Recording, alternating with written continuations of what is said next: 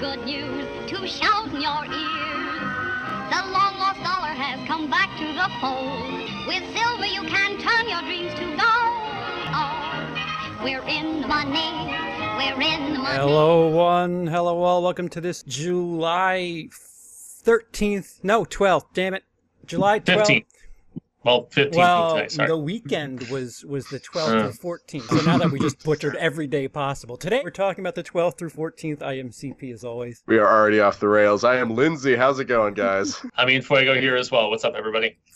So, um, what did you guys do this weekend? Because it seemed like the rest of the country. Oh, I guess we'll start with the numbers. Man, we're just just not in the right groove right now. So first, first was Spider-Man: Far From Home with 45. Second, well, again, Toy Story 4 with 21 million. Uh, newcomer Crawl in third place with 12. Newcomer Stuber in fourth with eight. And yesterday in fifth with 7 million. So Aladdin now- in sixth with six. yeah, Aladdin just uh, what was it? Twenty one percent drop, I think. 17. 17.9. Okay, so that that that was fixed from the estimate, so it it, Oh, it went okay. down even less. Wow. That's that's impressive. That that's quite impressive. Um, what isn't impressive is both of the newcomers this week not really blowing anybody's skirt off. Um, They're crawling their way to the box office. well, well, we'll we'll lead with the bottom and Stuber because uh, Fuego, you're the only one who saw Stuber, so I did, yeah. yeah. Why why don't you why don't you tell us about it? Yeah, I mean, it, it very much lives up to the, the R-rated uh, buddy cop comedy, you know, but, uh, you know, very, very violent and, uh, you know, nice and vulgar and stuff, but not not as amazing as I saw a couple reviewers, one one in particular that uh, Cecil, my cohort on the horror show, is fond of, Angry Joe. Yeah, he was singing its praises, like I think eight or nine out of ten, something like that. And I, I was just like, don't get too ahead of yourself. It's great chemistry between the two leads, and they're very funny about 75 to 80 percent of the time. But when it's jokes a minute, not everything's gonna hit.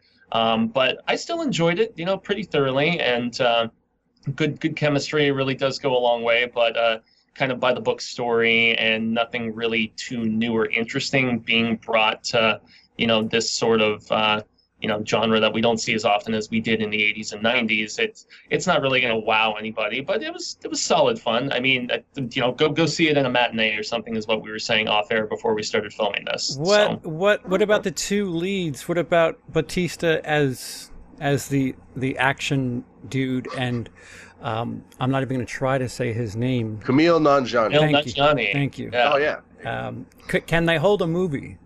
They- Um, I think they kind of can actually, and you know, it, it it was just to double down on it. Their chemistry that really was the best part of it all. Their their dynamic and uh, everything else, as far as you know, the the B plot love interest thing, man. I mean, nothing we haven't seen before, but. Really, I, about the fact that Batista being this cop who is more concerned with, you know, trying to avenge issue with a partner being taken down and you know just like this whole holding a torch for an old case that he's never been able to completely figure out as opposed to fostering a relationship with his daughter and you know having gone through a divorce and stuff like that. And you find out about all this in the first like 10 15 minutes of the film. So um, yeah he's more concerned with career than with family. And presumably maybe that's why you know relationship with uh, said baby mama didn't work out but daughter is still there in town. And uh, yeah, it's uh, he actually brought some heart and some kind of range to to everything, and I have to say he is genuinely challenging Cena as the second to only The Rock as far as uh, current wrestlers that are acting, because nobody can top Hulk Hogan. I mean, come on, guys, suburban suburban commando for God's sake. There's Hey, there's few- three ninjas at Mega. Mountain, okay? That's right, he was in that. I uh, just want to say hi to folks in the YouTube chat. Dice Rolling, what's up? White Tim, Dank Depp, Dale Strunk, Tina Ann, Ryan Woods, what's going on? Robert Duvall. Uh, that's that's you, Fuego. I'm not going to say hi to you. What's up, Robert Tom? Duvall himself, okay. Scott Martin, Tamara. What's going on? I think we're caught up. Hey, all right, so we're all caught up. Um, Yeah. Lindsey, so why don't you explain what it is you did this weekend? Because Well, I, I actually quick. I have a question about uh about the movie we were just talking about, Stuber. Okay. that's what Yeah. it's called. uh, it, did it feel like it was more like a improvised or more script heavy? Um, there were certain scenes, especially where you could tell they probably just gave Nanjiani just a bunch of runs through and just let him go and you know just find the best little quip to to fit the situation. But it was at least very script heavy in the fact that it was deliberate beat after beat as they're going from you know piece Okay. to piece in this case. You know because they're basically after this heroin dealer that you know Batista has a history with and he hasn't been able to catch and there's a great opening action sequence I have to say at the very beginning of this film and it's a guy who was in the raid and he's like Oh, there's okay. there's a staircase sort of circular thing in this high rise and you know it's it's open in the center and then it's just loops of stairs and he is genuinely dropping from floor to floor Uh, and it's really impressive i have to say and you get some karen gillan as batista's partner at the beginning which was fun and uh but but once again it was like each beat was a skeletal structure to get to these you know just back and forth bits between the two of them which which were fun for for the most part but Mm.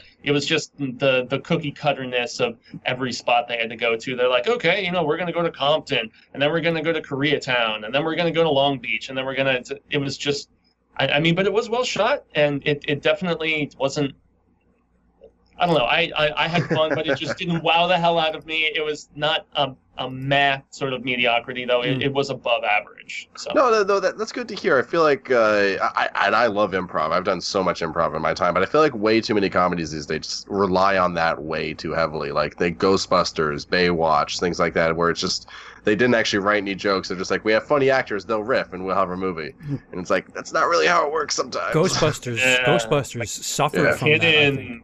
I think. McKinnon, McKinnon and Ghostbusters. My God, some of those Yeah. scenes of her.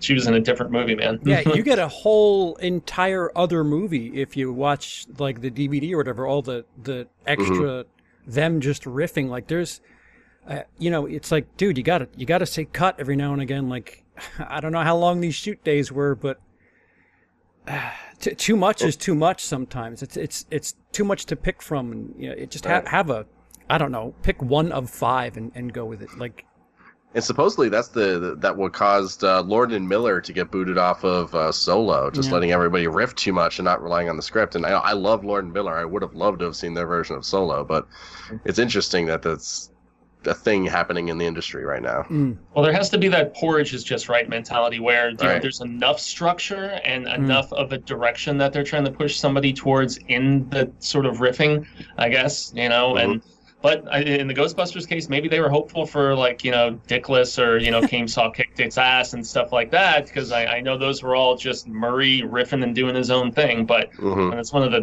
best comedians of all time. and, Yeah. yeah, it's Big kinda shoes to fill. Yeah. yeah. Uh, Also, too much dancing. There's just too much dancing in that movie. Just oh, what Ghostbusters in 2016? the in the yeah yeah just just, just too much dancing. Anyway, but keep going. so Lindsey, you you you uh, I abstained finished this Stranger. Things. Oh, season And- two. Nice, nice. I I adored it. I am working on the video right now, uh, but that is about it. Uh, I watched, kept you out of the theater. among, among other things, working a lot of doubles, car shopping, all, all that good stuff. Yum. Uh, also, I watched a couple episodes of Supernatural with a friend, and I'm like, oh yeah, that's why I Mhm. like this show. So I might be watching some more Supernatural in the future too. I love Supernatural, man. Uh, Uh, so it's been way too long. I love it too. It's so good. Yeah. Dale says Ghostbusters was all improv, not funny. Tamara says, "How is Child's Play holding up, guys? I think it was in 12th, and I think it's now in. I don't fif- even think it's in the top ten. I think Mm. it's Not. either 12 or 15th. Telephone. Sixteenth. 16th.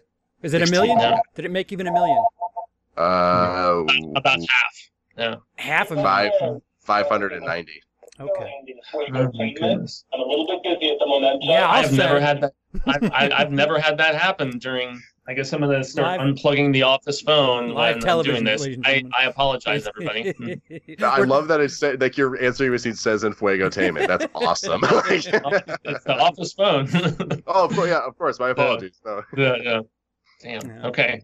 Um, That's all right. sincere. Um, I think I think we're okay.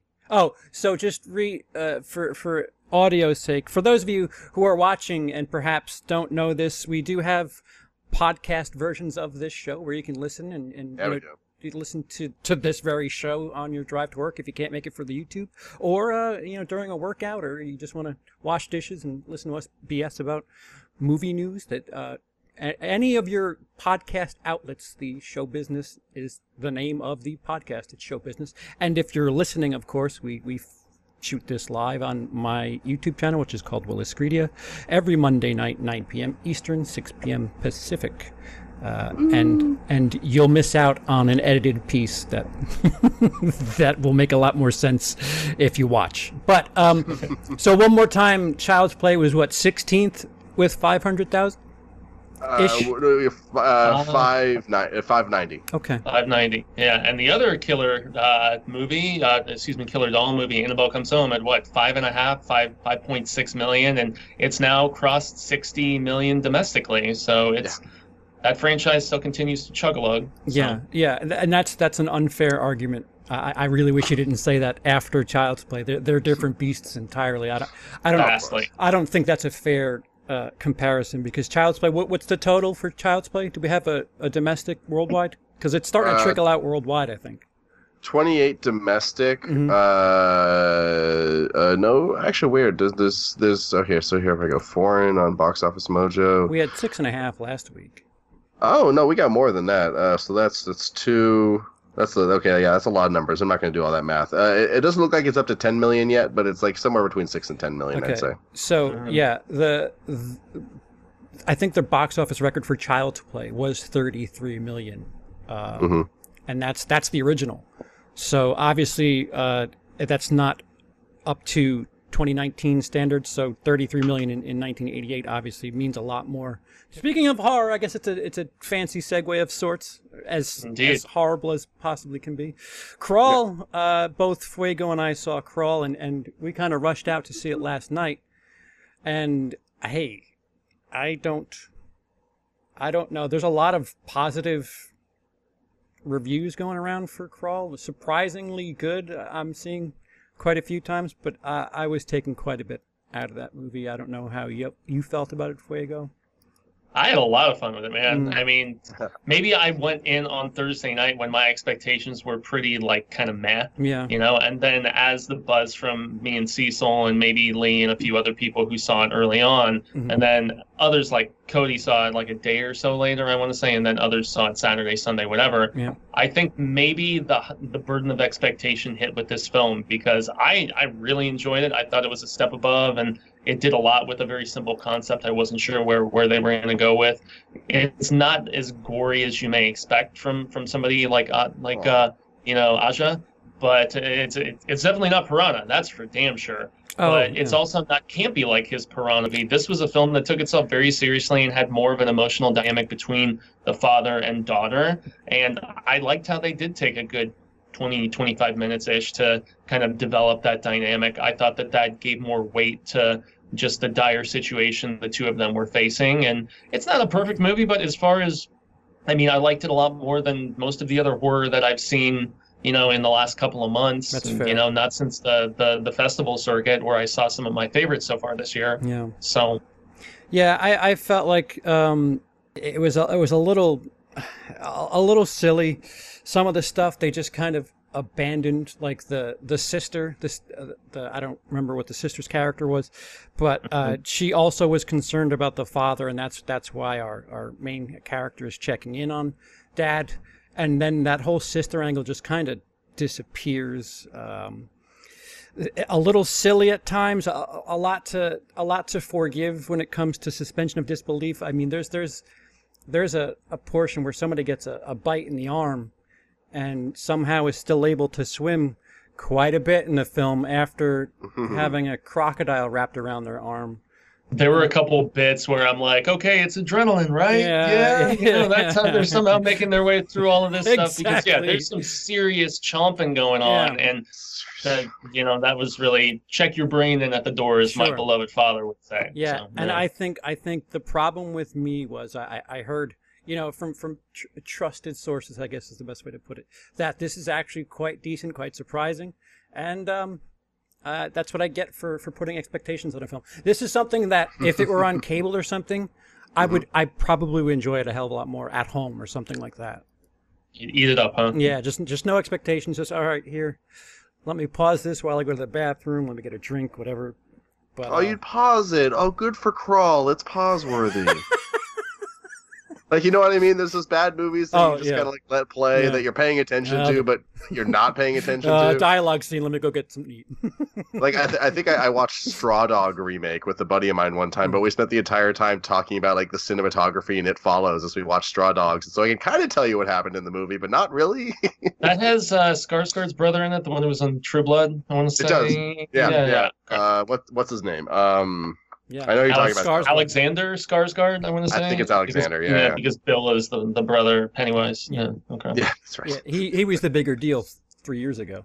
Uh, Yeah. Wander This Flip World flop. says, I was just happy to see Barry Pepper co-lead a major release again. Really like him as an actor. Uh, That, that, Yeah, he's a good side guy. You know, He- good good supporting player. I I I didn't. Uh, that's another thing. I, I felt like he was a little damsel in distressy in this movie. Okay. Okay. Um, a little, I can feel you there. a little bit, which you know, it, it's it's fine. I just, I just didn't understand why uh, the, the character was set up to be pretty sh- sh- strong. Um, it's just some some stuff didn't make sense. Uh, Like again, it's it's this isn't you know you- you're not going to see Citizen Kane here. Uh, you, I, I I put too much mentally into it. It's it's it's fun. It's fun. It's silly. It's it's crocodiles in a house, or alligators. I don't, I don't know which one is which. Um, but uh, It's Gators. Yeah. gators. So Uh, so actually, per the chat, sorry to interrupt.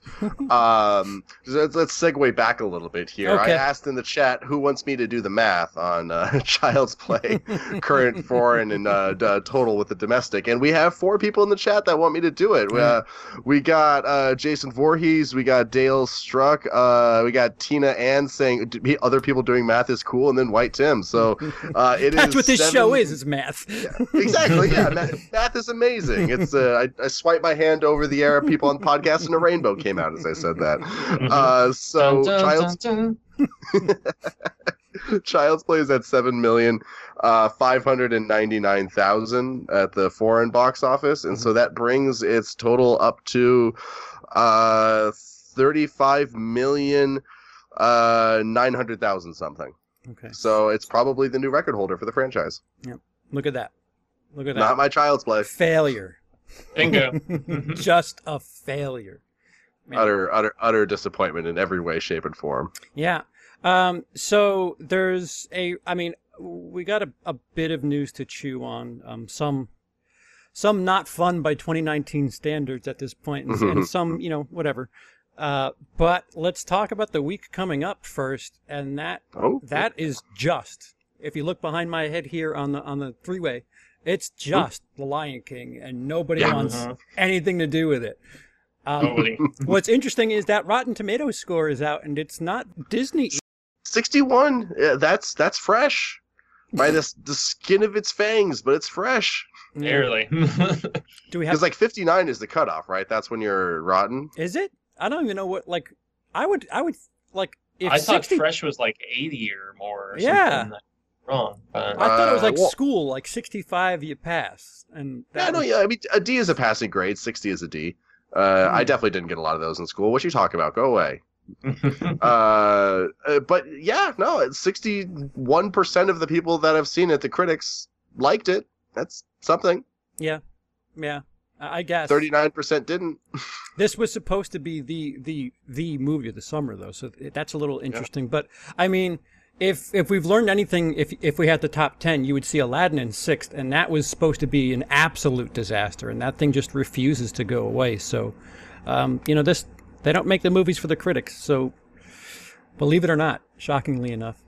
Uh, so so Dennis mean- Dennis in the chat says that Child's Play is going to be at least fifteen dollars more uh, on Thursday, which means it opens in Denmark on Thursday. So there's still places for Child's Play to be released. So have hope. There you go. Good old Dennis coming with that fifteen dollars is gonna really make all those internet MGM's people you're like, like, Woo! it's going to change the scheme of everything. Thank God for the blue corner. Sequel time.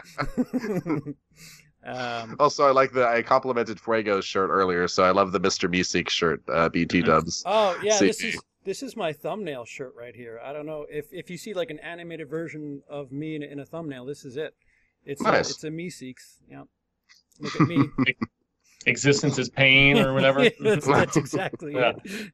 I've only seen some of that that Cecil has shown me here and there. It's the one show that people continue berating me that I haven't, you know, properly scoped out. So yeah, I'm not gonna, uh, you know, I'm not gonna be. It's one of the guy. ones that's got a very interesting fandom that I think takes Yeah. away from the show a bit, but it's also a very good show. That's why I don't like There to talk go. about it too much because you know the fans are are a little a little much. It's the new Star Wars in terms of the epicness of the devotion that some people Uh, have. Yeah, you just don't get it, man. Okay. Yeah. Okay. All right. And you do. No, no, it's fine. I, I see. Uh, so, Lion King, n- not Mhm. uh, so it, it won China, which usually Yay! usually I I don't know why China gets first dibs at certain things. Perhaps that could be part of their little contract there, but uh, Maybe. uh, apparently a lot of films have been floundering over in China, but um, Lion King uh, came out with a roar in China, and uh, Huh. we're expecting quite quite a bit of a pounce this weekend. Um, what, what what are you guys expecting? Uh, I guess I'll start with with you, Lindsey. Yeah, 54 million from China already. That's Yeah. a that's a drop in the ocean right there. Mhm. Uh, I I it's I don't have high hopes. uh, I I just I, and, it, and it's the same thing that happened with Aladdin earlier this year. Everything they released about the movie makes it look horrible. Like they, they came out with the uh, part of the Hakuna Matata scene Mhm. uh, la- late last week after we did the the, the podcast, and it's just them just running, just running, just do something, but they just keep running. Like there's a moment in it in the, in the footage that they released where it, it legitimately feels like the footage has started over again. Because what they're doing is so similar to what they've been doing, it's hard to tell the difference initially. You have Mm. to actually watch it a second time to realize that no, they they did not repeat the footage and but that's very similar to Aladdin because they did the the Prince Ali scene that uh, like the worst chunk of the Prince Ali scene, and it was arguably the worst part of the movie.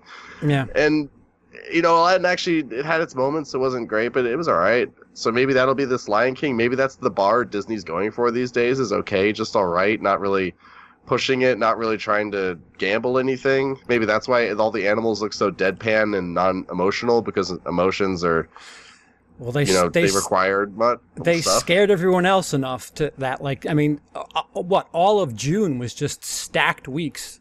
And here you go you got this just wide open all to itself.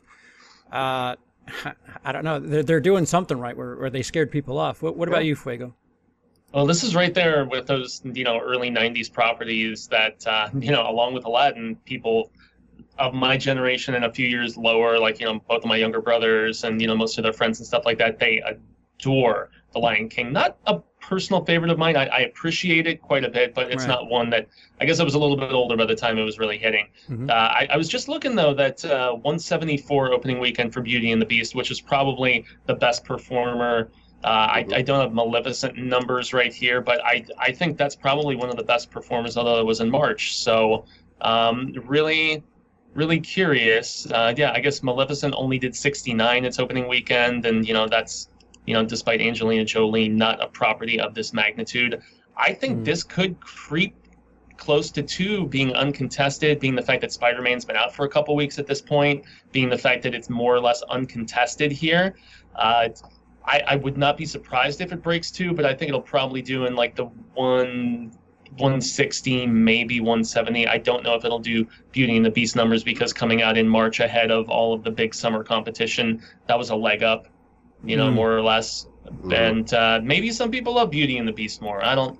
I don't know. That's another one. It's of that same time period where Disney was having that resurgence with their animated stuff. So Yeah, Wander This World in the chat has a brilliant point that uh, there are people, you know, Joe Sixpack, that, that see maybe three or four movies a year, but those people have had plans to see Lion King. So this, the the movie of the year, uh, if if only just for like word of mouth, and you know, this is this could be a tri generational uh, movie because I, I know I was I'm right there with you, Fuego. I was perhaps just a little too old for this. Uh, and uh, I guess theoretically I'm old enough to be a granddad, but um, you know, you, you could have a, couple of generations worth of, of fans that, that grew up with this, that um, you know, just it's it's just a staple. Uh, uh, it, it's it's really strange. I, I'm right there with you. I'm not that big a fan. Like it's not something that that when I think of Disney, that when I when I when I look at the collection, I don't I don't reach directly for Lion King. I, it, it might be second or third, maybe even lower, but um, everybody else seems to love this movie. But uh, another movie that doesn't really rely on any stars. It, you you brought up the Angelina Jolie point. Th- This this uh, all I know is John Oliver is what the the parrot. I, I I know nothing else. Uh, no, I, I Okay, I didn't. Sorry, I didn't I- mean to break you. no, I, I was just joking around with the chat for a second Oh, there. oh. Uh, uh, Mother This Mayhem says- is in the chat, so Oh, she Lindsay saying hi. and he Uh, Lindsay. Yeah. Lindsay v. Lindsay. Right? Crosses We got both like Lindsay's that, going you know. tonight, guys. We Yeah. got both Lindsay barrels going. Uh, This has a lot of voice talent behind it, though. I mean, Does? Beyonce, Oh. uh, the, the two else, uh, Childish uh, Glover, or you know Donald Gambino, or whatever his name is. Isn't he in? Isn't he in this? I want to say he maybe. is, yeah. Yeah, Uh, isn't he Simba or old young Simba or old Simba? I can't remember. I can't either. I would have to bring up all that. And, but I mean, bringing back James Earl Jones to be Mufasa, Mufasa, Yeah. and then Seth Rogen is the is the pig, right? the warthog. When I was a young warthog. When See, I I- was a young. Sorry. I still remember the songs because both of my little brothers were so about the Lion King, and I was just, yeah, I was a little too aged at that point, I guess.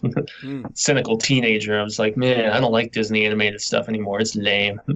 No, I, I have an explicit memory from uh, kindergarten of some uh, kids in my class playing Lion King on the Jungle Gym. I was like, "Oh, I want to play Lion King," and they're like, "Oh no, you uh, sure you, you're the bird. Go over there. We'll get to you eventually." They never got to me. I'm kidding. I was never picked. exactly. I was Wait. never picked for Lion King. Li- uh, Lindsey, did you give a number? Uh, a guesstimate? oh, uh, hundred. Depressingly. Yeah, I, I think I think I'll Yeah. split you guys. I think I'm gonna say like 130, 140. Pe- only because Spider-Man Okay, did what it did. Like, what what did Spider-Man do on July 4? Oh, actually, What did it? I think it's five Well, day was like one 150 or something like that, right? Or is There was those weird numbers because it was like Yeah. almost a six day, right? Between, Yeah, you know, Monday screenings and then Tuesday, Wednesday, Yeah. Thursday, Friday, Saturday, Sunday. I mean, six and a half days almost, or six and a quarter or whatever. Yeah, and people had a bunch. Of, it was like a bunch of Saturdays that that that movie had, and it still Mhm. didn't cross 200 in in the five days or whatever it was. Mhm. Then to do a more math, it looks like. Yeah, I'm trying to see, see if I can get the exact figures here. It says for the for the fifth to the seventh, they made 92, but Okay. I'm trying to find numbers on what it. Oh, here, just do daily. And those That's a film that's probably going to cross a billion in the next week, though. yeah, I'd say. Uh, over 800 already. Anyways, Yeah, yeah, world worldwide that is. That's Spider-Man we're referring to, by the way. Yeah, it's already at 847. I want Yeah. to say. Yeah, 847 worldwide. Holy smokes! Yeah. Oh, so it made about so it made about 93. Uh, those those three days, uh, and then so it made about so it made 185 the total. In in, a, Uh, in just under a week. Yeah, Yeah, I don't I don't see Lion King doing too close to 200 at, at that point. Uh, granted, there's no competition. Uh, Yeah, that's very true. Spider-Man had some like leftovers with Toy Story and some money to fight with, but I I just can't wait to be king. No, um, I don't. well, it's going to be an all Disney top three, though, right? Because it's going to be Lion King, Spider Man, probably Toy Story. So oh, it is. wait, wait, wait. And Aladdin is Spider-Man's Sony- is Dumbo still in technically theaters? Sony, isn't it? Well, it's Technically. well, it's Sony Marvel together, but I guess it, it is more or less Sony's money with the licensing of the character between the two of them, because it does say Sony and Columbia at the beginning Mm. in conjunction with Marvel Studios. So yeah, I guess that is Sony money. So I I, I stand properly correct. It makes me wonder what the split is on that because it, it, it's been a while since I've actually got myself up to date on. Is it just really Marvel licensing the character and not sharing any of the returns, even on the back end of that? You know, despite the whole, you know, Yeah, producing. they do some they do some weird trade stuff. I mean, they were able to use Spider-Man and Avengers, so uh, and perhaps Captain Civil War. And, yeah, yeah, perhaps that there was trading of consulting. Perhaps they said, "Listen, we're going to help you repair this character. You know, you keep your Columbia money, but we're we're going to take him for a couple." Because it's it, like when you look at some of these weird deals, like uh, the thing I always jump back to is that, you know, Warner and Par- Paramount made a trade, uh, Interstellar for the rights to Friday the Thirteenth, and All right. Oh, Mm. we haven't had another Friday the Thirteenth in quite a long time, so that was a that was a really uneven trade. So it's Yeah. it's really funky what like what what they end up doing. Uh, like who knows what the what the logistics are. Sony was in kind of a desperate scenario when they made that deal, though, because they hadn't really had a franchise hit in a while, and they were trying to get stuff like MIB 23 off the ground, that weird mishmashing of those two properties, which never happened, and you know all those Pascal uh, email leaks where she was talking Mm. very crass and stuff. So I mean, they were just not in the best of light at the time, and then you know. Spidey stuff has done good since this reboot, and then Venom does better than expected, and so they're they're kind of figuring their stuff out a little bit, I Uh, guess. So- Dennis Dennis Blue Corner in the chat has has one of the stipulations that will not that will be void. Uh, if Spider-Man doesn't cross one billion, Sony gets to take him back, which uh, again is at 840 right now in week two. So and I heard that they're discussing re-upping that deal. So I, I yeah, it seems mutually beneficial to Sure. a degree, especially if it's just you know getting to use that character on the Marvel side of things, and then Sony reaps all the benefits. I'm Yeah. thinking of Jon Jon Lovitz, where it's like he's losing his mind, and I'm reaping all the benefits. So uh, I, I have a little. I did a little homework. Oh, boy. Uh, if we count count Spider-Man as Disney, hmm when Lion King comes out, there are going to be seven Disney movies in theaters, including Dumbo, which is still struggling with forty-five thousand this last weekend. But hey, it's still in theaters. He just won't put it down for whatever Yeah. reason. So That's that's, not- three live-action Disney remakes, uh, uh, a Marvel movie, Toy Story, and uh, oh, I can't remember the other two right now. Well, two Marvel movies because Endgame being out still, right? I mean, Oh, Yeah. Oh yeah, yeah, yeah, yeah. Endgame. Yeah. getting that getting that re-release. Man, Disney. There's a Maleficent coming out this year. There's that space Mhm. movie in December. Yeah. Disney, give up the pie a little bit, huh? So, I mean, that's- that's why And let's like not forget Fox- Episode Nine. My God, that last Star Wars movie. Unless that's what you were just referring to. Yeah, that's. What, I don't. I, th- I thought you were. I saying? I thought you were messing around. I'm like, yeah, yeah, pretty funny. No, I was. So. yeah, let's just go with that. Yeah. just go with it. Uh, Just so, go, man. so which news would we like to? Would we like to talk trailers, or do we want to talk about fun news? And Well, I, I just realized there was something about Lion King I forgot to mention. Go so ahead. let's uh, back it up just real quickly here. Mhm. Uh, I saw on Twitter a very, very interesting thing where someone went in and took stills from the movie uh, at very, you know, specific emotional beats, like uh, after Mufasa's death, or when he's about to confront Scar, or Scar send, sending the hyenas to go kill Simba, and, or when Simba's seeing his dad up in the clouds. And like they, they show a shot from the movie, and the animal is deadpan.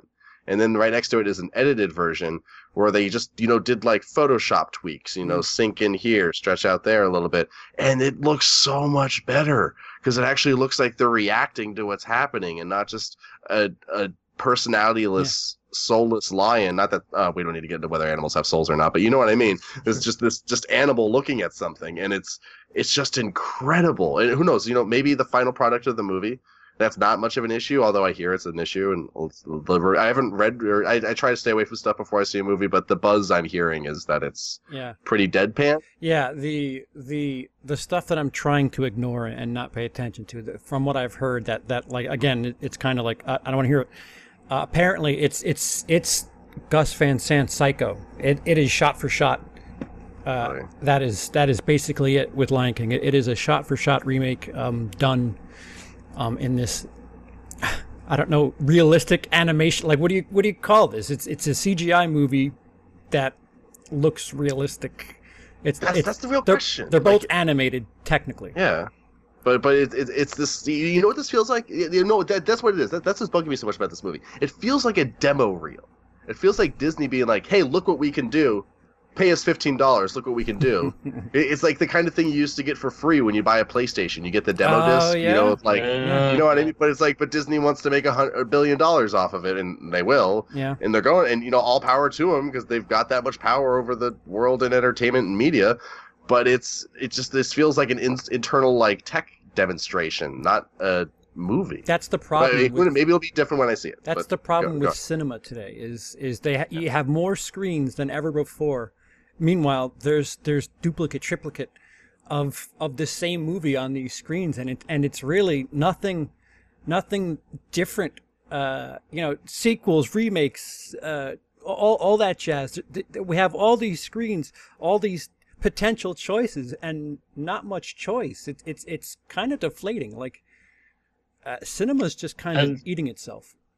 Yeah, and that's where I have to chime in because it was trending on Twitter, what, a day or so ago, where it was like, what is the difference between all these different formats? Because you go to a multiplex that has, what, 24, 30 screens maybe Yeah. it's at, at some of these. And it's like, okay, you've got all of your regular, and then you've got your 3D, but then you've got your, your Dolby Interactive, and then you've got your IMAX, Mhm. and then you maybe have your IMAX 3D as well. And it's just, I think the average consumer who isn't really a, a seasoned moviegoer and doesn't pay attention to a lot of this stuff, they're just like, oh my God, I'm almost overwhelmed by the extent of all these choices and what's the nuances and differences amongst all of them. And Mm. IMAX, when the average parent was growing up, was showing nothing but deep sea diving from James Cameron Yeah. and stuff. And now for everything, you know, that they have changed since going into showing commercial Hollywood films instead of just that sort of stuff that I grew up on watching on an IMAX screen, it's, uh, I don't know. It could definitely be overwhelming, and you know, Disney at this point, with the fact that so much of their stuff dwells within all those different screens and is available on two, three, maybe four in all of those multiplexes. It's mm-hmm. like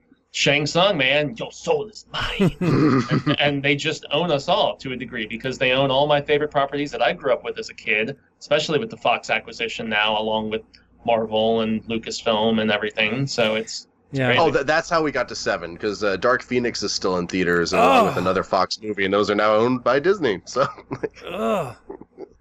Um, so, Crazy. so speaking of lifeless animals, uh, I'll, I'll take Hi. the ball and run with it. Uh, Okay. Scarlett Johansson got herself in, in quite quite a pickle this weekend. Um, that's a Mm. secret. and today today she retracted. So what I, I ha- I'll read I'll read the the quote first that she got herself in trouble with. She said, "You know, as an actor, I should be allowed to play any person, any or any tree or any animal because that is my job and the requirements of my job." And the internet went kaboom. Um, and today What she the internet? No, they never do. Never. She's like, I should have been Groot. I should have been in the Lion King movie. You know, I mean, come on.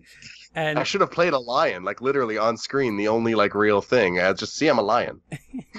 Yeah. okay. Today, she clarified and said, I personally feel that in an ideal world, any actor should be able to play anybody, and art in all forms should be immune to political correctness. That is the point I was making, albeit it didn't cr- come across that way. Thoughts? I wish uh, Dino was here for this. I was thinking the same thing. this is a Dino That would be an episode, especially to have with the this one. following news. Yes. Uh, yeah, I um, uh, it's, I I think we need to get Scarlett Johansson to a doctor so she can get uh, diagnosed with foot and mouth disease. She seems to have a pretty pretty bad case. But but does she? Um, in in her defense, we had we had Kate was it Cate Blanchett, who who played Bob Dylan, a couple of hmm. years ago. Was it Cate Blanchett? True. It was. And yeah. and nobody said a word about that. And and the argument against that would be, well, you know, it's it was part of the artistic you know, form that they were trying to tell that story. Well, okay, it's art. You you, you just kind of fell apart on yourself. So Yeah. why is it okay there but not here? Well, it's gen- uh, well, first of all, I love this. th- We have three just seriously white guys talking about this. like, Oh, I'm No, listen. no, I'm on board. absolutely Like, love it, I, yeah. I character first. I don't. I don't care who plays what. Just make a good movie. Like honestly, Oh, of course. yeah, I'm true. I'm Yeah. fine with whatever you want. If you if you got a you know a chipmunk I just had to plays, point that out. yeah, That, that was just Yeah. it's just too rich. But Yeah. I mean, but I, I completely agree. As long as they can, pu- as long as you know they're they're talented, go for it. But like I, I will say that gender bending is a little different than like race bending. Like th- I think there's a reason why Cloud Atlas only did it the one time, despite the fact that they bent and changed up everything else. hmm Uh, and notice the one time that they did do a race bend in Cloud Atlas, uh, it was turning uh, per, uh, uh, Halle Berry into a white lady. and that's okay. Oh, I, I mean, I mean, it's it, well, if it's it's the same idea as like punching up versus punching down in comedy. You know, Yeah. it's funny. It's funny to make fun of the rich. It's kind of a dick move to make fun of the poor. Yeah, Unless it's uh, and it's the same thing here. You know, like one. eh, Not to get political. I'm sorry, but you know, this is well, the no, things we need I mean this week it's this. it's Yeah. kind of unavoidable this week. That's true. That's true. Uh, but you know, like uh, uh, civilizations that got colonized are you can make fun of, but it's it's harder to make fun of the people that got colonized. Is I Right. guess the Yeah, idea. no. And colonialism ruined everything. Blah blah blah blah blah. The- Live. the the punching up comment that that that applies, but um, Uh, so Scarlett Johansson is is technically a, a you know she's a female. Uh, you know, as far as white you know white male or, or the Female. yeah. So so I, I don't understand. Like it's it's a role that's go, going to again. i think that the big thing was white cis male, uh, white cis female. Excuse me. That was playing what a trans. Um, yeah, just to just to give some clarification. So the movie's Yes. called Rub and Tug that she was uh, cast in initially, and she balked. Uh, you know, when there was first all of this groundswell about how she has no right to have the role because of the fact that she's not she's not trans, you know, and it's about a, a transsexual, uh, you know, in, individual and everything. And as I'm looking at the, uh, based on the true story of Tex Gill, a trans man who became the crime kingpin of 1970s Pittsburgh through his empire of illicit massage parlors. Oh, and cool. so, yeah, so that sounds awesome. I was, yeah, it sounds like it could, uh, it could have some of the, uh, oh goodness, the the title is eluding me, the one with Matthew McConaughey and uh, Jared Leto from a few years ago. oh, uh, the uh, drug one up from the uh, the Mexico. Uh, bu- uh, I could search it. Dallas Buyers Club.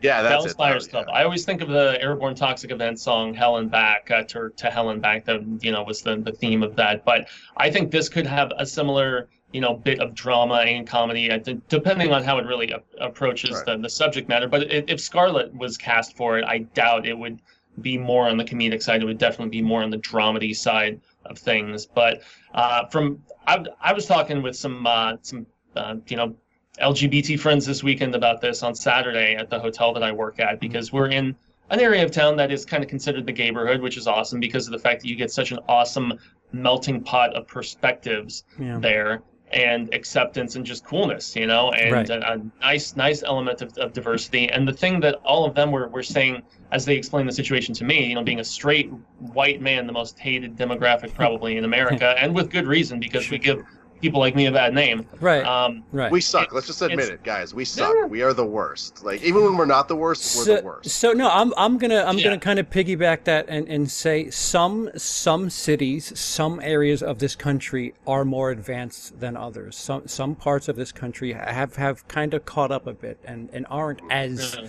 as oppressive as as others. But the problem is some parts are still quite oppressive and and things aren't even. Um, and it's it's just you know funny that that this this comes up. Um, if if it was uh, a black man that were cast to play a trans woman, would this argument still come up? It's it's tough to say. I mean, the way it was explained to me was that we've had so many straight, I mean, gay gay men play straight men. We've had a Right. lot of gay women play straight women on screen and stuff. And there is an essence to being a chameleon as an actor and being able to just believably play a role that is totally not you. You know, and you know the the Blanchett is a really good example there as well. Mhm. Um, but the way it was explained to me, the, the point that I didn't didn't get to a 2nd sorry, ago was I'm the sorry. fact that there's oh no, you're fine. Um, it's just the fact that there is so little trans representation specifically as far as you know LGBT you know stuff goes on screen. And I know I didn't list the entire acronym there, unfortunately, which which is my bad. Mm. But it's the fact that there is so little actual trans representation. That's why there was so much grief about this in particular. So. I think Tangerine was Tangerine No, no, was a just- pretty good time. All right. no. Tangerine was very good. Sorry, I, I didn't mean to uh, uh, jump on you there. But I, I think the fact that it, this is kind of coming off on the heels on Ghost in the Shell. It's like it's like the double, you know, it's like the one-two punch of the two of them is Yeah, the it's, problem. it's Scarlett Johansson. Like, what else can you possibly? Is there nothing else you can play other than things that aren't what what you are? And Yeah. uh, I mean, it- you know, it's it, you could say the same thing for um, what's her face? Not not not Natalie Portman, but her her stunt double in Star Wars. What, why is her name? Uh, Oh, Keira Knightley. Keira Knightley. Uh, she, all she does is period pieces. Like Oh, every yeah. time I see Keira Knightley, it's it's at least fifty years old. It, that movie takes place at least fifty years ago. So it's, it's and I love her so much. She's she's Yeah. great. Except for the jacket. The jacket is one of my favorite Keira Knightley movies, and that's her and uh, uh, Adrien Brody, and it's a weird time travel post Iraq kind of. If, Huh. if you guys haven't seen that movie, the jacket is awesome. It's Yeah. kind of a mind melter. Yeah, yeah. I'll have to check that out. it's cool.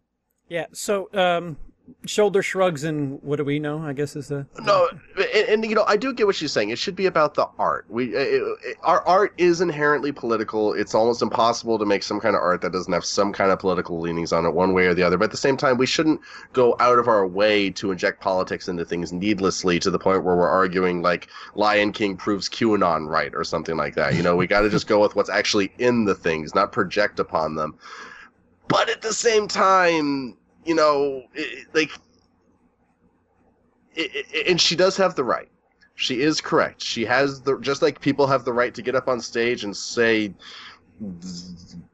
insert racist comment here, and the government can't punish them because you know freedom of speech. You still have the right to play what roles, but you also have to just deal with the backlash. And when you're going to play things that are obviously going to stir up trouble, you can't be surprised when troubles get stirred up.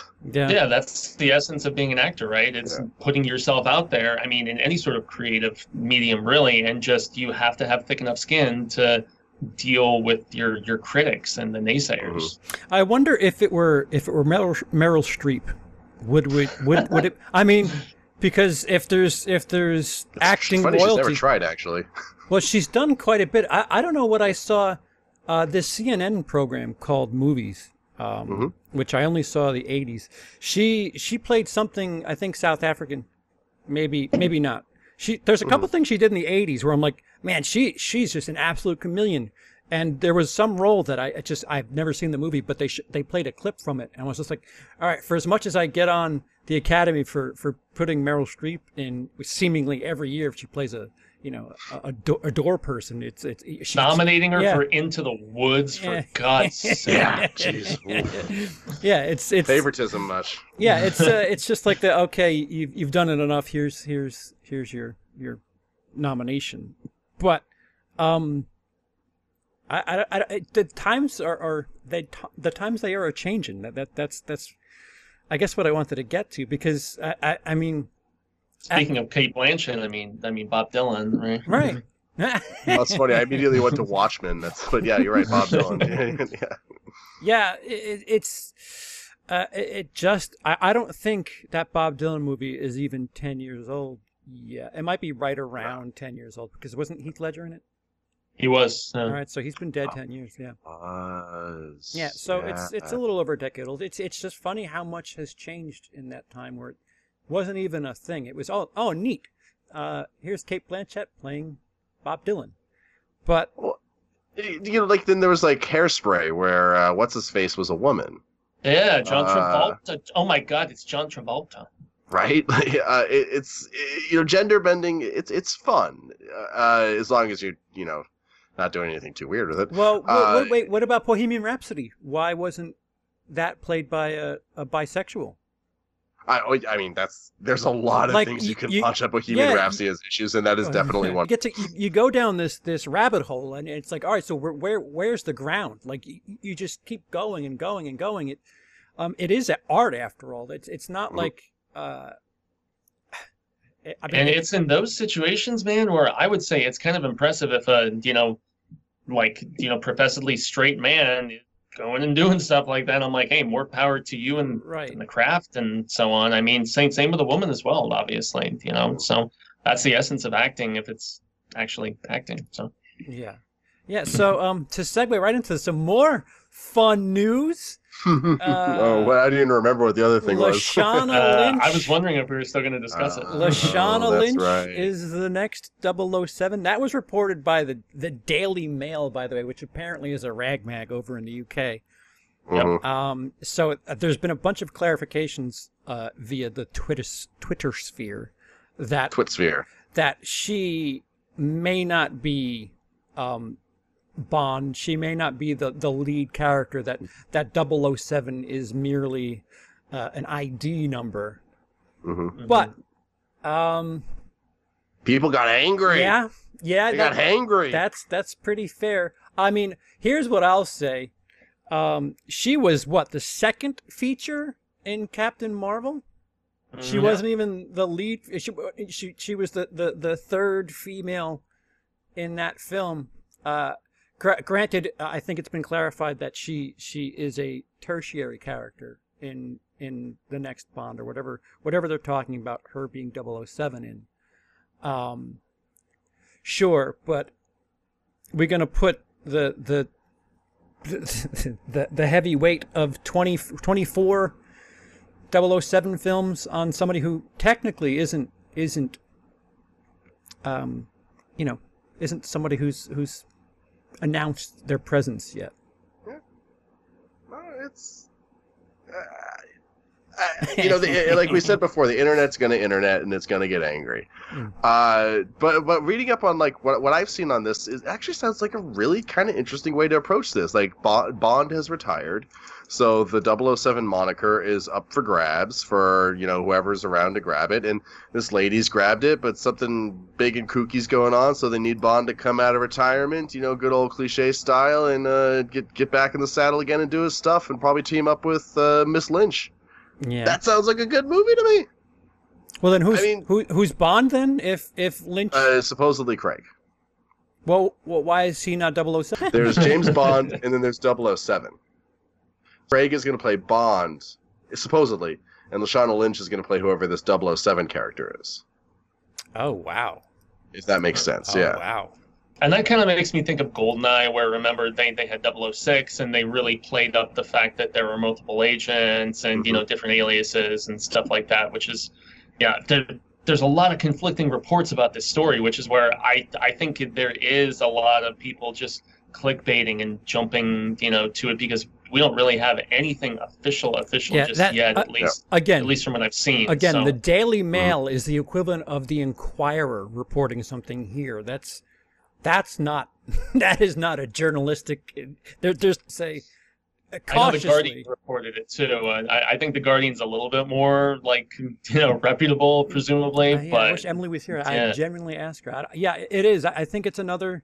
It's another Hmm. kind of.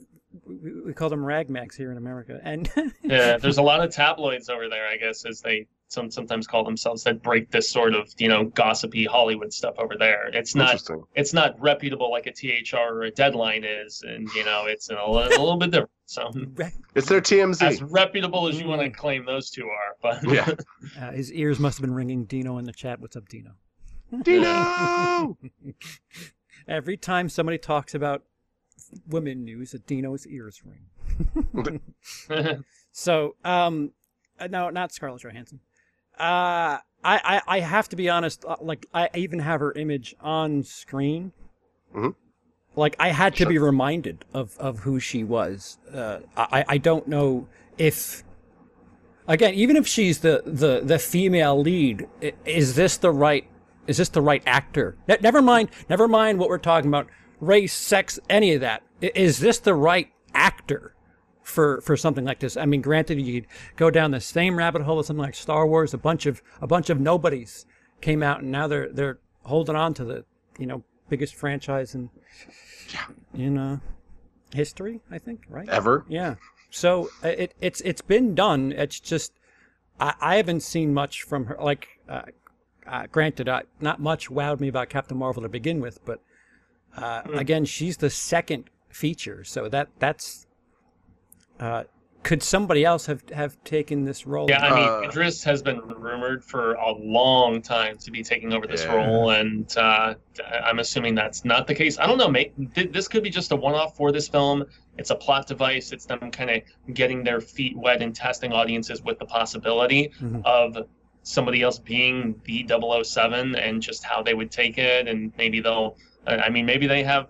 You know, interest groups or you know whatever, all, all, all kinds of different stuff in They place absolutely when they do. screen this movie finally just and, and they will take that to heart and they will fashion this passing of the torch accordingly after how this per- performs. You know it's almost like star trek generations where they had the original crew and then they were kind of passing the torch proverbial and seeing how a big screen film with some of the next generation crew actually did as far as box office and, and then first contact was the best of all the next generation films so i mean what are you going to do but yeah. Oh yeah, First Contact is so good. Uh, so awesome cromwell uh, man he's great in that movie Mhm. Be, by the way, I'm looking at the cast list for Bond 25, this new the, the new one that's going to be coming out next year with Mhm. Miss Lynch in it and Mhm. whatnot.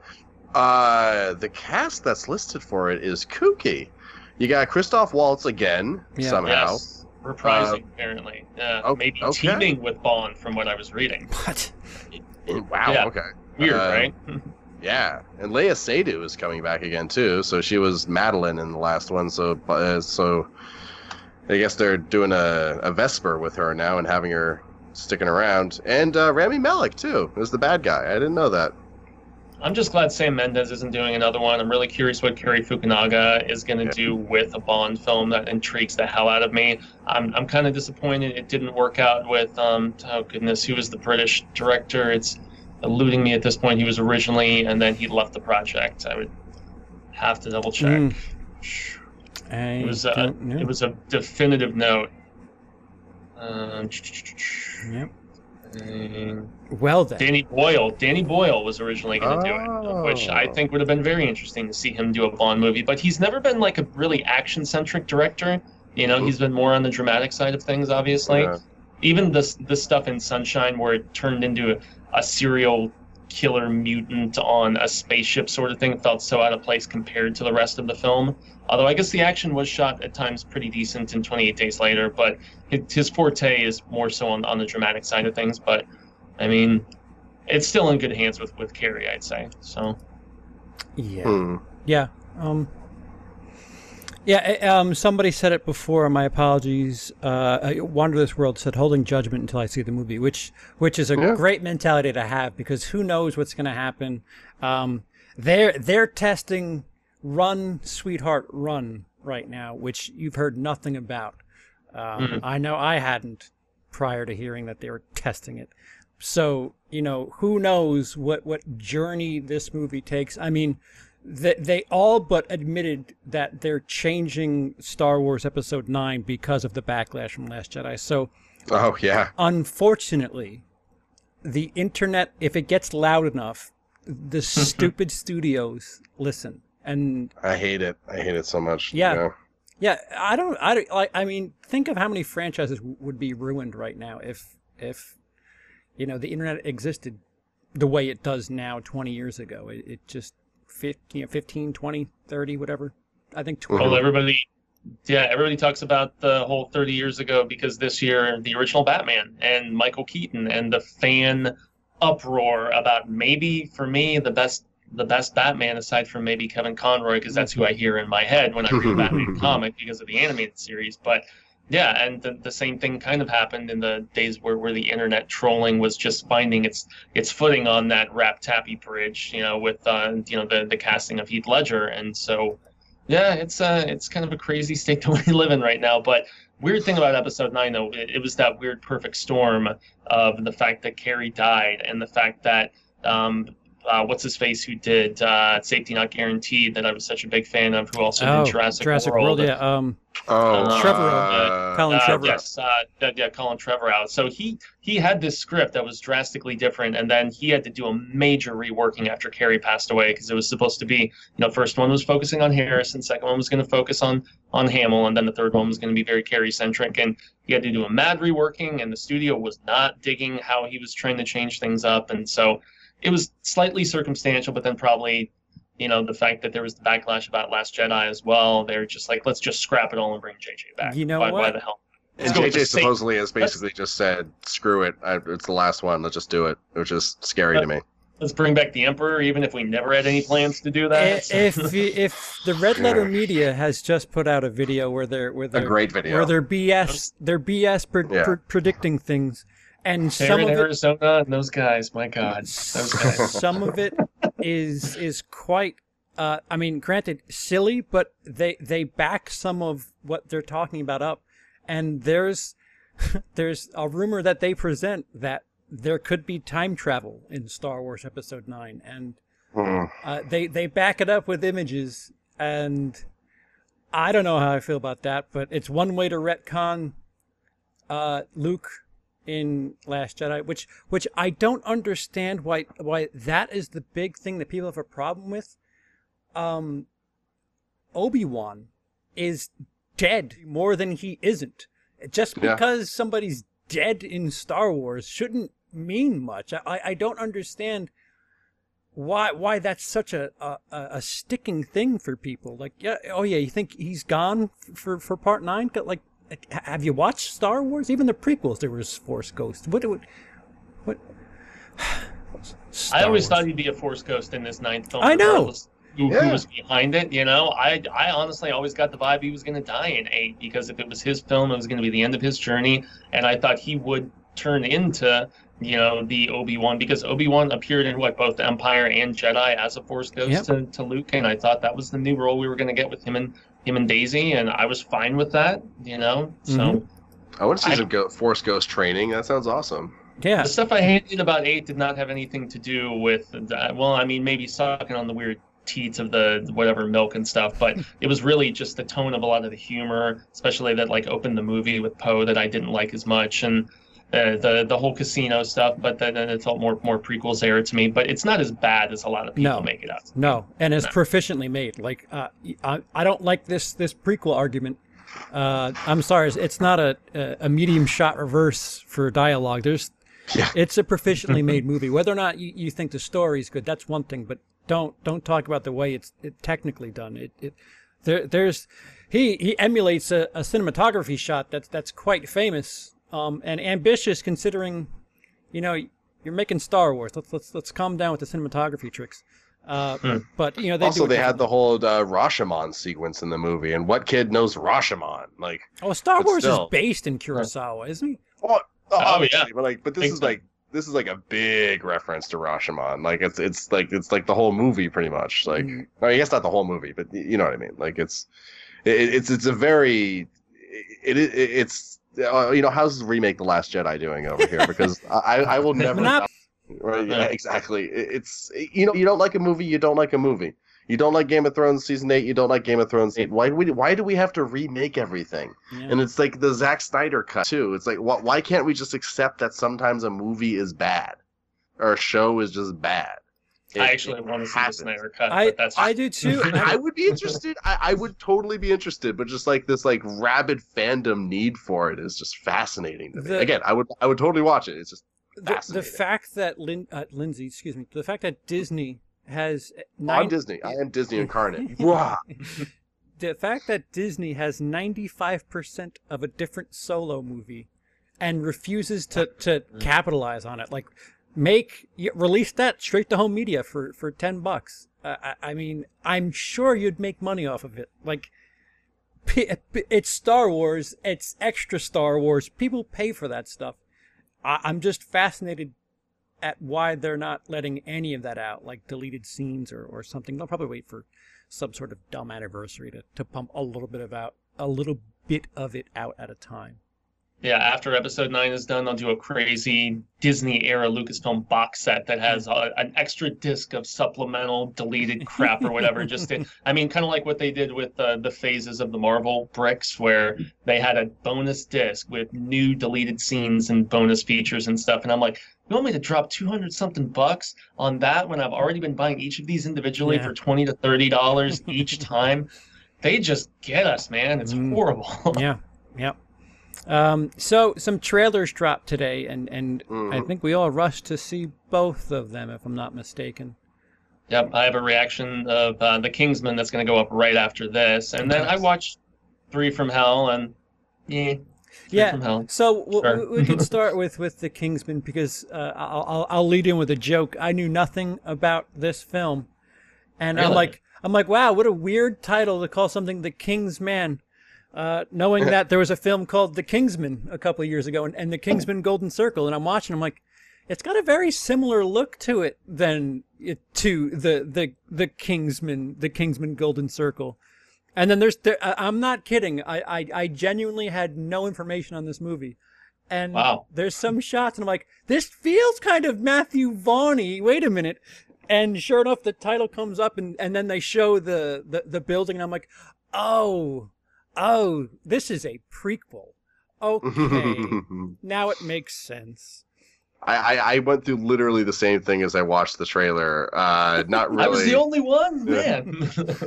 No, I dug it. I really did. Uh, I I'm down to see where this is going. I, I want to see World War Two, World War One. I'm sorry, not even two. World War One era Kingsman stuff. That looks interesting, and there's like an odd nefariousness to the way that Ralph Fiennes is presenting some of this stuff. So I like. Are the Kingsmen the bad guys in the past? Mm. Because like, so what's what's he saying? Like, we didn't win all this through chivalry, but through uh through force or something like that. Uh, I I don't remember the exact line, but uh it. I- just want to see where it's going to go. it I'm looks slick. You, you, don't you don't you know World War One isn't synonymous with with a lot of recent films that that you know have a certain look to them. So I, I can't think of many, if any. Uh, Wonder Mhm. Wonder Woman. I mean, yeah. Oh Yeah. yeah. okay, but it's it you know it, there's not many. World War Two, I could I could probably name ten right now, but Right. World War One, it, it'd be nice to see something modern for that. I'm, tr- I'm I'm legitimately trying to think of one right now, and I, I kind of can't. Was Private Hacksaw Ryan? Ridge Yeah, World hit, War Hacksaw Ridge, Letter Iwo Jima, uh, Flags No, of no, Our no. Father. Letters Iwo, Iwo Jima was uh, World War II, So was uh, Oh, Saving Private Ryan. oh, oh, okay. I, I thought you were talking about World War II, So, so yeah. oh, oh, sorry, sorry, sorry. Hacksaw Ridge was two. That that's why. was it that's two? why I had it a was two. Yeah, totally Oh. too.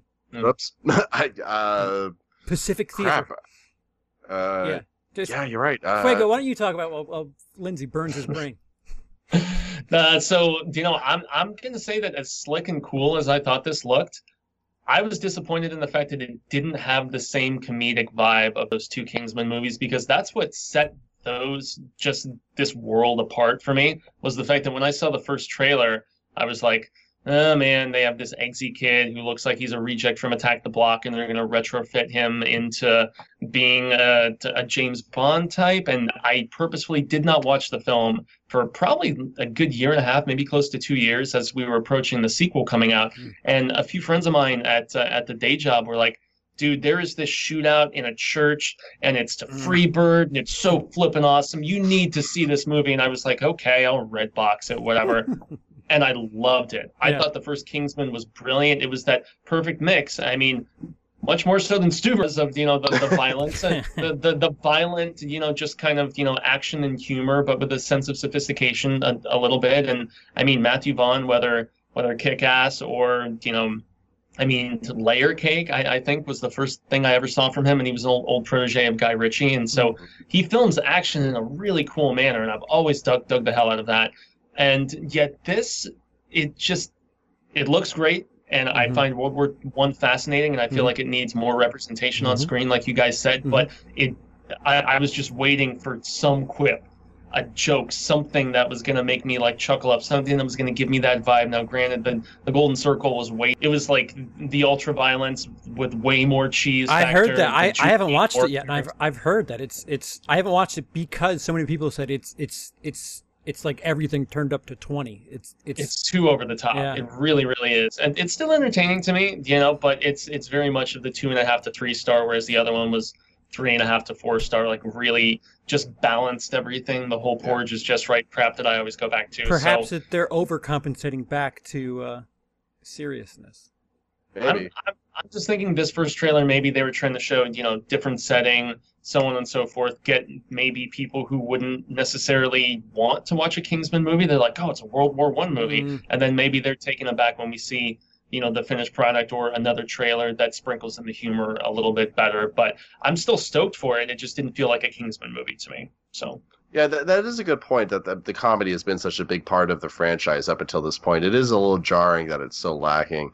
Uh, you, you don't necessarily, you know, you can, different fran, you know, different movies and franchises can have different feels to them, but it would. I think the movie would lose something if it doesn't have like a little bit of that comedy to it, or at least a little bit of that uh, zaniness. And I actually really, really like Kingsman too, but the, the, I've watched it twice, and the second time I watched it, parts of it were a little a little much. Uh, as much as I actually love the villain, what's her name? A lot of people weren't crazy about Julianne her. Yeah Yeah, exactly. But there's just something about just her.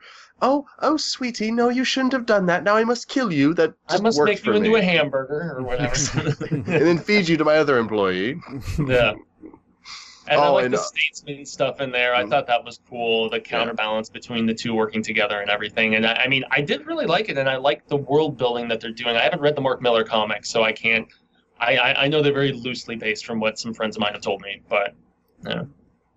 I mean, I, I haven't read them either. I'll admit it, but I just like Matthew Vaughn. Is this Matthew Vaughn again? Yep, Yes, he is directing and producing, but they have I- a different writer on board. got a trilogy Uh, there. yeah, no, and they're still they're still working on the third one too. That's coming in about a year, year and a half. So Wait, you mean the fourth one? Oh, The yeah. well, the, tank the, the the official third one with this being a prequel. Oh, so, wow. Yeah. I see Yeah. what you're saying. Okay, okay. yeah, gotcha, I, gotcha. I, my brain So the stopped for a sequel second. to Golden Circle. Yeah. Right. No, but I, yeah. Sorry, we were I did we were talking chronologically for a second, and I was thinking Yeah. release. That's that's on me. Yeah. yeah, We'll bring back the kid from Rocket Man and uh, Eddie Oh, the yeah. Eagle and yeah, oh, Eddie the Eagle. So, Taron Taron Egerton. I want to say his name. Yeah, Yeah. good old Yeah. T Edgy. Yeah, he's a great actor, man. I like him a lot. Yeah, He's yeah. good. Speaking of threes, um, his company. there was another Yeah. trailer today. Three from Hell. Yeah. I'm sick of Rob Zombie, man. Dude, he hasn't been around in a while, but but yeah, Well, 31 was what about a year, year and a half ago, and Dude, I that just longer. felt like Rob Zombie was tired already, and this kind of continues the trend for me. yeah. I don't. Was this crowd funded too? Because I know at 31, what it took it took two two rounds of crowd crowdfunding to get that one. mm, Uh, I don't know what the deal with this one is, but like that that that hammy, purposeful that that grindhousey trailer look, like on purpose, like kind of. Uh, no, I'm okay, thanks. Oh, you mean to tell me that Rob Zombie's doing yet another movie that feels like something a little over the line and, you know, Southern fried and from the 70s, no matter what time frame it actually takes place in. Um, cool. Awesome. Calling it it declaring itself a new horror masterpiece as opposed to you know Oh. you know how usually they have like flashes from the critics saying a new Mhm. horror masterpiece. This wasn't even that. This was them just declaring Mm. themselves as such in the marketing material. I was like, really, guys? Yeah. That's that always bugs me when things are like self-proclaimed the greatest blah blah blah or the master of this or that. Uh, it feels it always feels like it's the director or someone else. So It's like oh, so in the trailer you have to say that I, I the the visionary director of blah blah blah blah blah blah. Like Oh yeah, because Tarantino's got ninth film every every, Yeah. every time. Which, by the way, I'm, he has earned that. I guess, I guess, but you know, all right, we get it. We, we know who you are. Right. We're not. No, you're right, why, though. why are we keeping track? But, but yeah. Speaking of trailers that are on in in front of every movie that I see, that I just want the movie to come out already, if only to not see the trailer anymore. same. Like, uh, all right, uh, I- I'm excited you got my money. Just, just let's let's let's get it on with already. But, but that Almost comes up. there. Yeah, almost there. Two more weeks, right? One more week. Two more weeks. Uh, I've never one- actually seen the Devil's Rejects, so I don't really have. I watched the three from Hell trailer and I'm just like, okay, Yeah, doesn't look like you need to really catch yourself up because they kind of catch you up in the trailer that w- what the story is with these people. So I, guess though they're mass murderers that people want released from jail for some reason. released to three. Well, well, they essentially everybody thought got killed at the end and uh, of the Devil's Rejects film, and it was a sequel to House of a Thousand Corpses. I did not like House of a Thousand Corpses. I thought Devil's Rejects was at least significantly superior in that regard as far as filmmaking goes and performance-wise and character development and everything. But I, I don't know. Rob Zombie has just continued going back to the well of the kind of white trash kind of thing, which he Mhm. really was really reaching for with the Halloween films, and that's Right. probably why I love uh, Lords of Salem so much because it was Rob Zombie actually doing something different as opposed to what this feels like to me, and what 31 also felt like, which was Rob Zombie trying to make a Rob Zombie film as opposed to Rob Zombie really doing something different and original, which is the way I felt about his first couple couple outings. So at, the, Mhm. at at this point, he's just going back to the well, going going through the grooves, going through the motions and stuff. It's like some of the later Rob Zombie albums. Unfortunately, Hmm. I was a Mhm. big fan of his. So Yeah, I, I was on board with 31 from that first scene. I mean, I, I felt like I, I felt like perhaps with the dialogue and everything, he was kind of sucking himself off a bit with, with the way he was he was you know writing. But that um, actor was the best part, though. yeah, he was awesome. Yeah, right after that opening scene, though, it just it just falls off a cliff. It it, um, I think Cody says it more than anybody. Cody from Cody Leach. Uh, you know, there's a bunch of different. You know, you you could take all of Rob Zombie's movies, and if you just take little pieces out of each one of them, you could probably put together one really nice film. It wouldn't make sense, but he's got enough, he's got enough little pieces that that you know. There's moments he flirts with you where it's like, look, I, I actually can do something really awesome, but never mind. Here's 45 minutes of of motherfucker. Up, There's our Yeah, one. which, which is what I have to even admit about Lords of Salem. The last 20 minutes are just absolute bonkers idiocy. If, if, if you think the end of like uh, Altered States is ridiculous, then you you have you haven't seen anything until you watch the end of uh, the end of Lords of Salem. It's just nonsensical imagery, and and then you get an epilogue that kind of ties everything up. So uh, Right. Um, Interesting. so I, I'm trying to think of which Rob Zombie movies. I, I know I've seen the I've- the two Halloween movies. yeah, man, yeah, Uh, and now I'm just like, I know I saw. What else has he done? Uh, It's it's, it's the House of a Thousand Corpses, Devil's Rejects. Oh, the Hill- no, the Hills Have Eyes wasn't him, was it? no, uh, that was uh, Aja, the same guy who did Yeah. Crawl. So Oh, oh, that's right. That's interesting. Uh, thirty-one. maybe I. Yeah. What? No, I never saw 31. So maybe I've only seen his versions of Halloween. Uh, And then he did the were- animated film. It was like El Super Bistro Oh. or something like that. It's like an Yeah. R-rated kind of schlocky, uh, which there's some vibes Schlocky? of this in. No. Never, never. No, it- zombie it was about schlocky. never, never a chance. No, Uh, with uh, lu- luchadors and the mask and stuff. It was about a superhero of sorts, R-rated animated fare. You know, and they have a vibe of that in this film, obviously from the trailer. You know, there's some luchador craziness going down. So Okay. Mark, Yeah. uh, I'll answer that question in the chat, Mark, in a minute. But I just want to make sure we're done talking about Rob Zombie. yeah, I'm I'm done with it. Lindsay, can you get me who who is cast in Invisible Man in 2020? Is is is that fa- a fact Oh. that Johnny Depp's been replaced as the Invisible Man in in? Whoa, wait, whoa, whoa, whoa, whoa. First of all, slow down, rewind. Mhm. The Dark Universe is still a thing. Yeah, yeah. Um, Leigh Whannell. Leigh Whannell's behind this. Yeah, I actually Oh. have uh, I, I have the link. I had it in the news notes. So it's an actor by the name of Oliver Jackson Cohen, and he was the he was the drug addict brother in the House on Haunted Hill that Netflix did. Uh, he was the, he was this big like kind of foreboding physical presence at least, but he was frail mentally, having you know d- dealt with all the different ad- addictive aspects and whatnot, and kind of shunned from the family. I thought that even though he was one of the relegated characters as far as you know all, all the sisters in the show in, in comparison i thought he gave a decent enough vibe but i in, a leading role for what you would assume is going to be kind of a flagship blumhouse release with them taking over the reins trying to revive the dark universe i don't know about this casting but even jason blum was tweeting about it so they're seemingly pretty proud My and, buddy.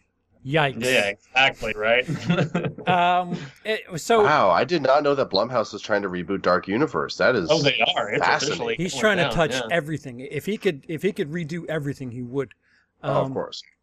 So uh, I only saw the original, the 1933 Invisible Man, just Okay. last week. Um, Oh. Dino and I did a, a full one hour discussion on it, which was streamed on my YouTube channel, Willis Greedia. Uh, movies you You must crawl. I tuned into that. That's yeah. awesome. Uh, movies you must see before you die. Um, so the the thing about the original and, and a bunch of other Invisible Man movies are that the, the lead character is going to be invisible for a, a fair portion of the movie. So so maybe maybe it's not that important who the person who is playing the Invisible Man is, right? I mean, because in the Well, end, Kevin Bacon and Chevy Chase were both pretty big names to throw into their respective roles, but Yeah. I mean, Wait, when was Chevy Chase the Invisible Man? I've never oh, heard the, of the this. John Carpenter, John the, Carpenter, yeah, Memoirs of an Invisible Man. Man. Okay. and the Herbo Uh, uh, Verhoeven movie with uh with Mr. Bacon. Elizabeth Shue was in that. Oh if I yeah. remember. No, I, I I like that movie a lot. I mean, I, I actually really I dig like that movie too. yeah, That makes me feel better. Thank Hollow you, Fuego. Yeah, yeah. It, it's it's not great. It's Ver- Verhoeven silliness, but yeah. so. oh, Uh, it's so silly. Dino and I were talking about this during during our discussion about the the, the 33 film and, and subsequent films.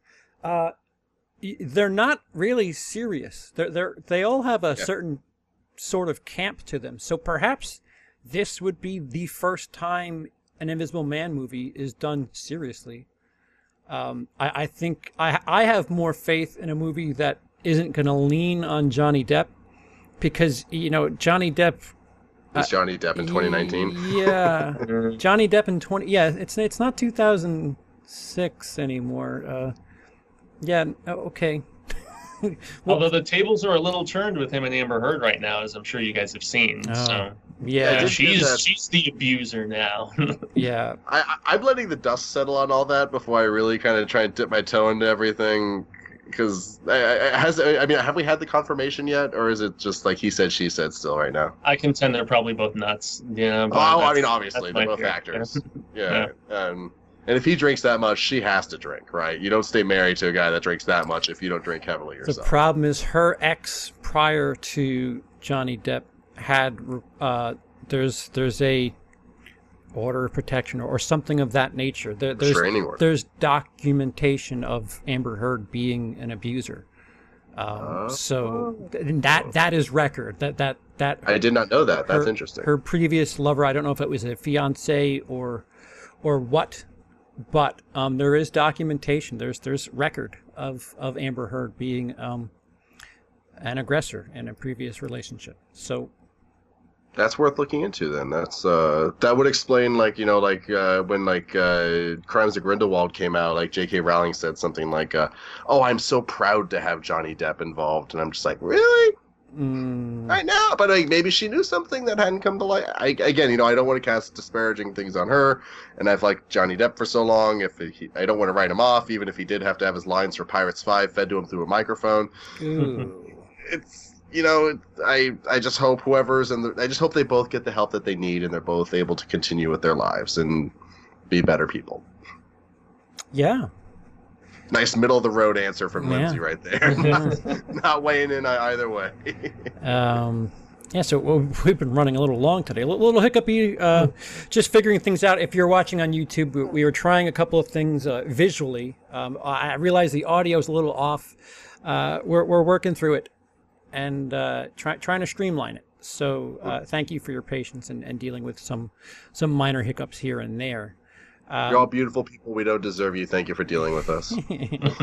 Um, but what do you guys have planned for this week? And and you you know something big's going to drop like in an hour because that's the way it seems to happen every week where Yeah. where news drops like two hours after we we we finish recording. So, uh, you guys looking forward to anything other than Lion King or or Uh, I, I am. I plan to be good and drunk for now. I'm kidding, but uh, I, I, I'm working on a Stranger Things video. Uh, I will begrudgingly watch Lion King, mm-hmm.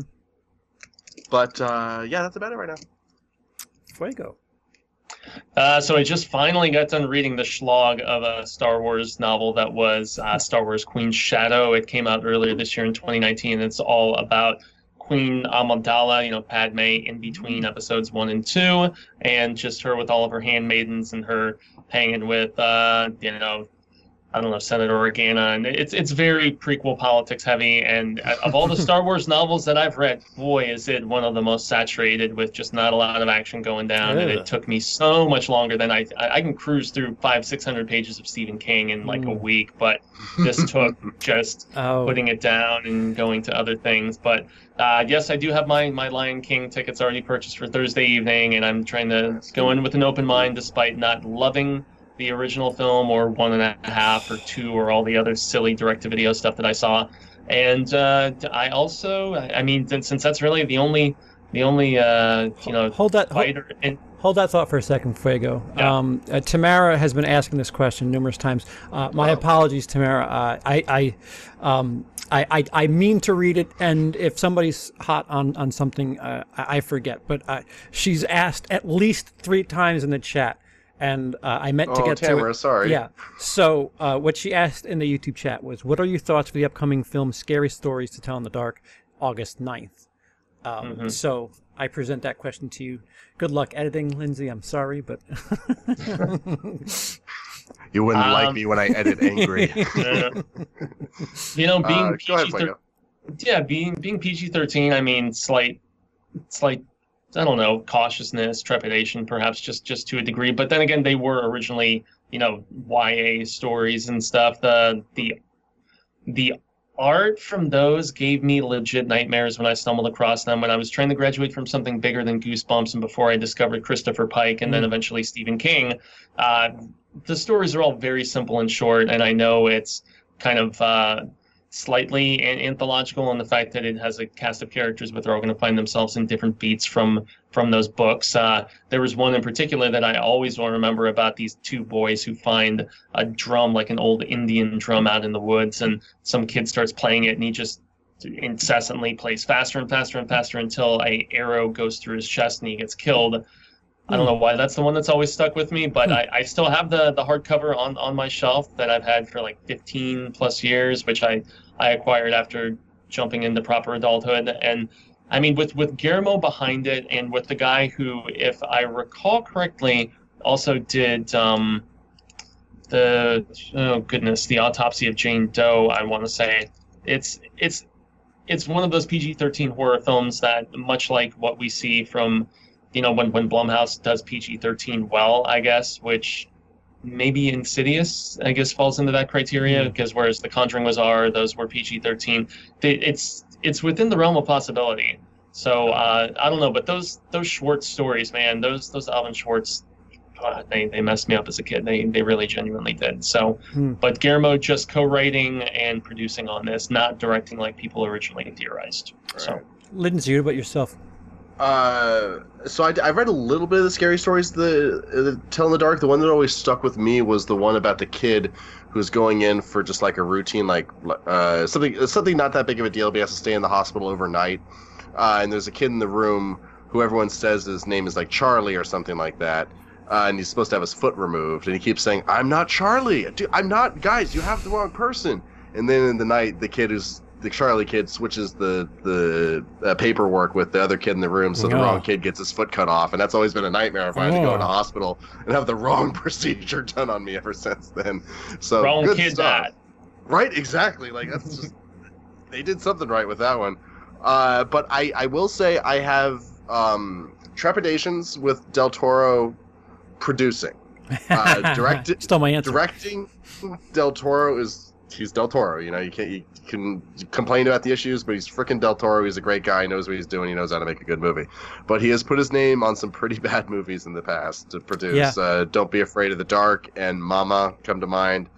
I strongly hate both of those movies, and I only saw them because they had Del Toro's name on them. Yeah, I did like The Orphanage though, which he produced. I thought. Oh, that that's was true. Good. I thought Yeah, that, that- was good.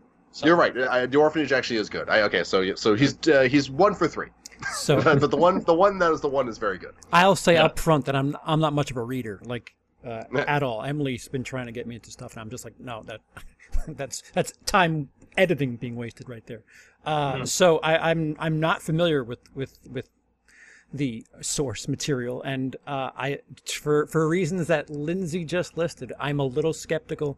And as as somebody who who was starved and was begging for for horror just four years ago, I feel like we're getting a little saturated, and it's making me a little nervous. Where, like, for the sake of horror, I I don't want mainstream stuff to come like this every week, every other week because be, if only for you know the ones that that don't succeed could perhaps ruin it for something neat um and that that uh is is not the case considering the the the history we've had the recent history two or three years back.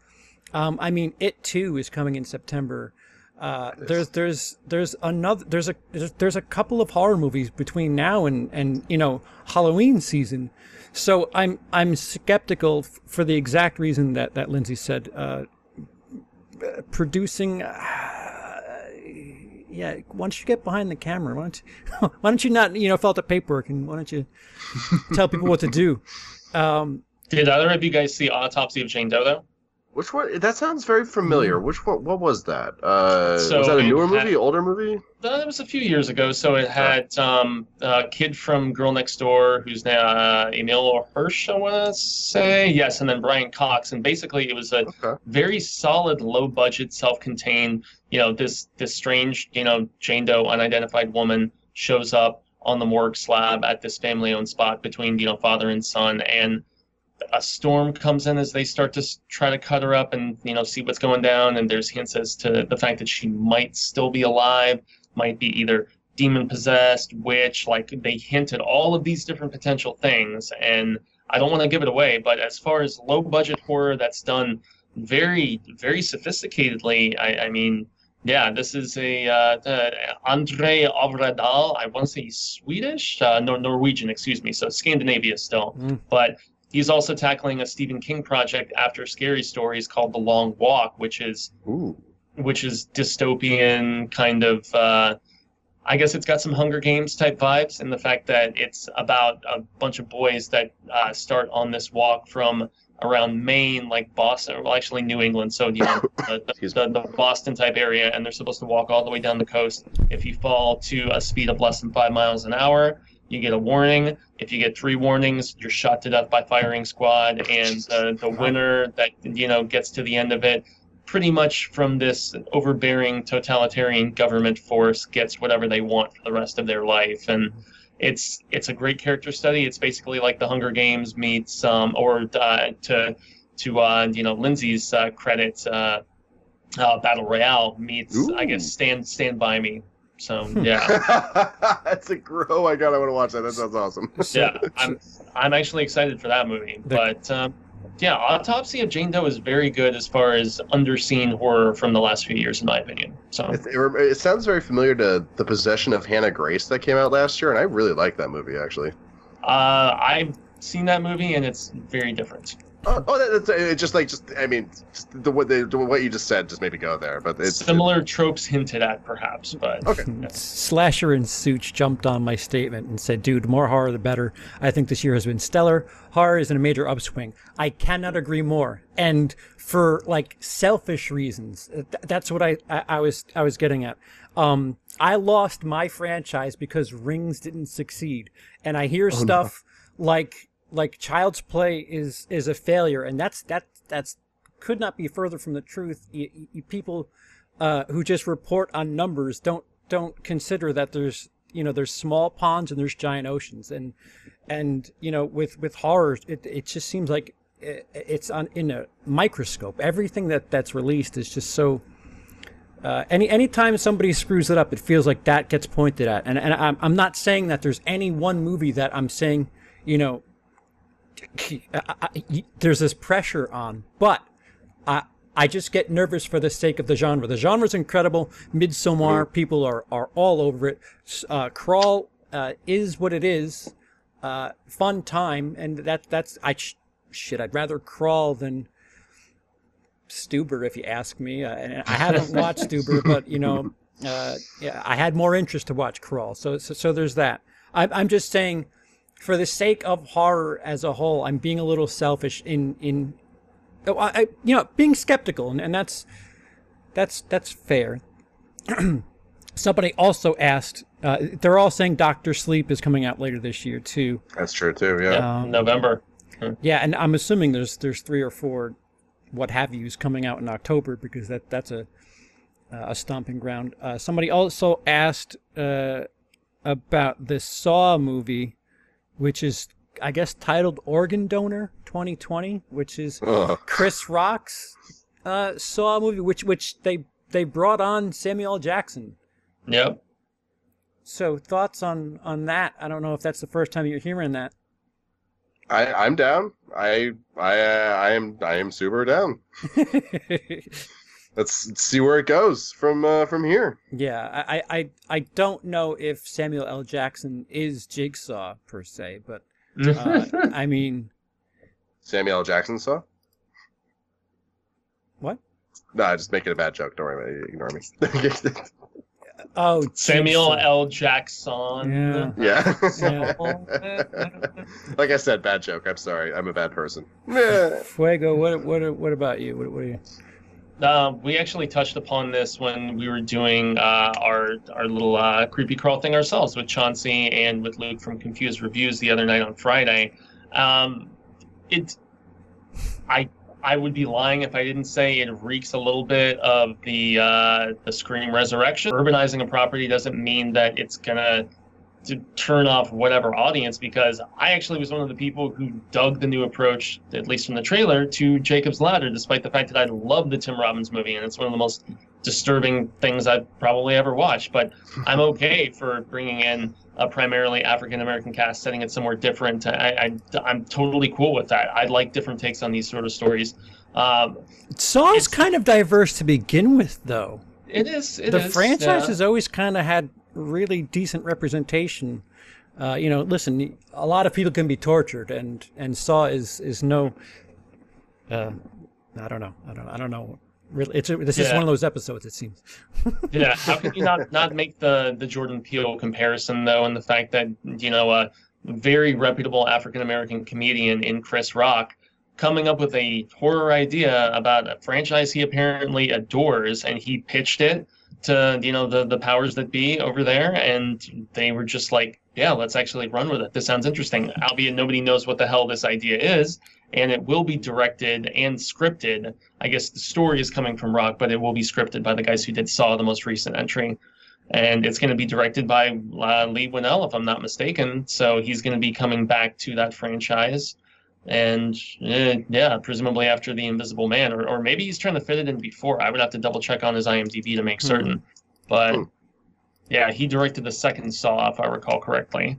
Yeah, uh, Chris Rock has a history, much unlike Jordan Peele, um, and he's kind of hit hit or miss of of the stuff Chris Rock has done.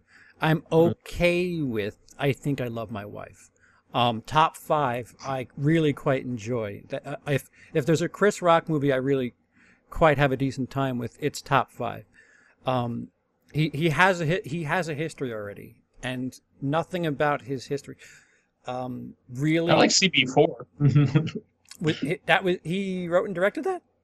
I don't know what we'll do. I mean, just in as far it. as movies of his Yeah. go. Yeah. Oh yeah, Yeah, I mean stuff he's in. I, I can get I can get a little broader, but stuff he's written and or directed. Um, he- he's he's he's got some movies out there, and, and it's not exactly, you know, hit hit hit. Um, you know, like, like I said, I, I, I- two of them I'm okay with. One is I think I love my wife, which is okay.